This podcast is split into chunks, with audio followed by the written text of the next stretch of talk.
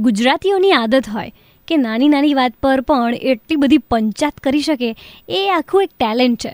અને એ જે ટેલેન્ટ છે ને, એને જ કંઈક અલગ મોલ્ડમાં, કંઈક અલગ શેપમાં અને કંઈક અલગ જ રીતે પ્રેઝન્ટ કરી રહ્યો છે પપ્પુ પંચાતીઓ.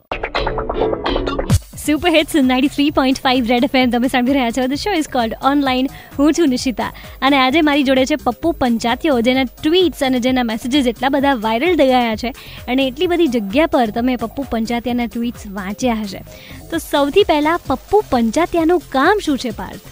પપ્પુ પંચાયતનું કામ એવું છે કે હાસ્ય લેખક તરીકે જ્યારે એક અમે લોકો જ્યારે ક્રિએટ કરતા હોઈએ ત્યારે એવું હોય કે વન લાઇનર અમે લોકો દાખલા તરીકે તમારી સાથે ચા પીતો હોય ને તમારી ચા પીવાની સ્ટાઇલ અલગ હોય કાઠિયાવાડી સ્ટાઇલ મને મારી ચા પીવાની સ્ટાઇલ અલગ હોય. તો હું તરત એને કેપ્ચર કરીને કંઈક વિવિધ એને કંઈક નવા ટોપિક સાથે તમને પણ ન ખબર હોય ને બીજી કે ત્રીજી મિનિટે ટ્વીટ થઈ જતું હોય. અમે લોકોએ અલગ અલગ ટ્રેન્ડ કરેલા ગુજરાતી ભાષા માટેના.